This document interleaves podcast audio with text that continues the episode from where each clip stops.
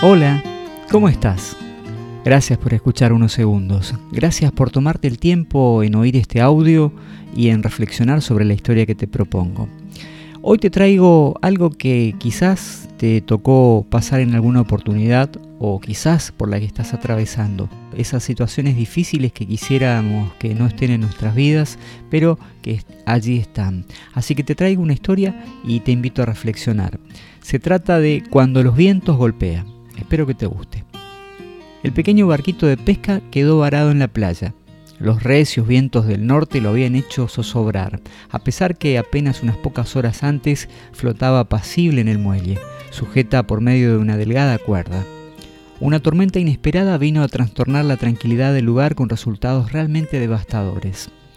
Otros botes apenas sintieron la tormenta, ya que estaban firmemente amarrados al muelle.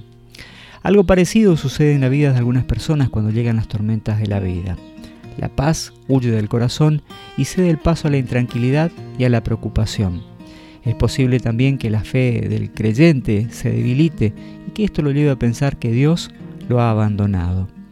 En el gran océano de la vida hay días de apacible calma, aunque también hay días de vientos huracanados. Las circunstancias inesperadas podrían ser financieras, familiares o hasta de salud, y quizás nos hagan creer que probablemente nos hundiremos. Sin embargo, tenemos que tener la seguridad de que aquel que reprendió el viento y apaciguó las olas aún sigue con nosotros, dispuestos a darnos salvación. Cuando vengan las tormentas de la vida, recordá lo siguiente.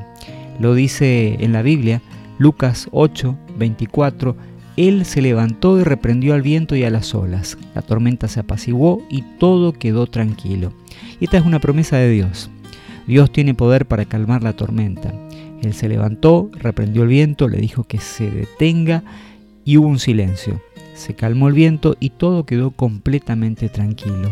Por eso te invito hoy a confiar en el Señor, porque su promesa es: cuando cruces las aguas, yo estaré contigo. Cuando cruces los ríos, no te cubrirán sus aguas. Cuando camines por el fuego, no te quemarás, ni te abrazarán las llamas. Esto está en Isaías cuarenta y tres, dos. La tormenta, en algún momento, va a terminar.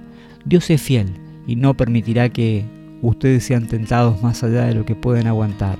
Más bien, cuando llegue la tentación, Él les dará también una salida a fin de que puedan resistir.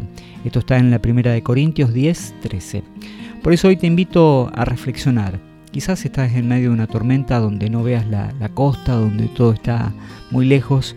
Así que te invito a animarte, a darte fuerzas, porque el Señor está contigo, el Señor está con vos, aunque no lo puedas ver, aunque no puedas sentir el toque de la mano agarrándote fuerte como para salir de, de, de las aguas, de esas aguas tempestosas. Hoy te invito a que confíes, a que tengas toda tu, tu fortaleza y que lo pongas en oración. En una oración que quizás también por la situación, por las circunstancias, te parezcan que eh, no son oídas. Sin embargo, Dios siempre escucha. Desde el primer momento te oí, lo dice en su palabra.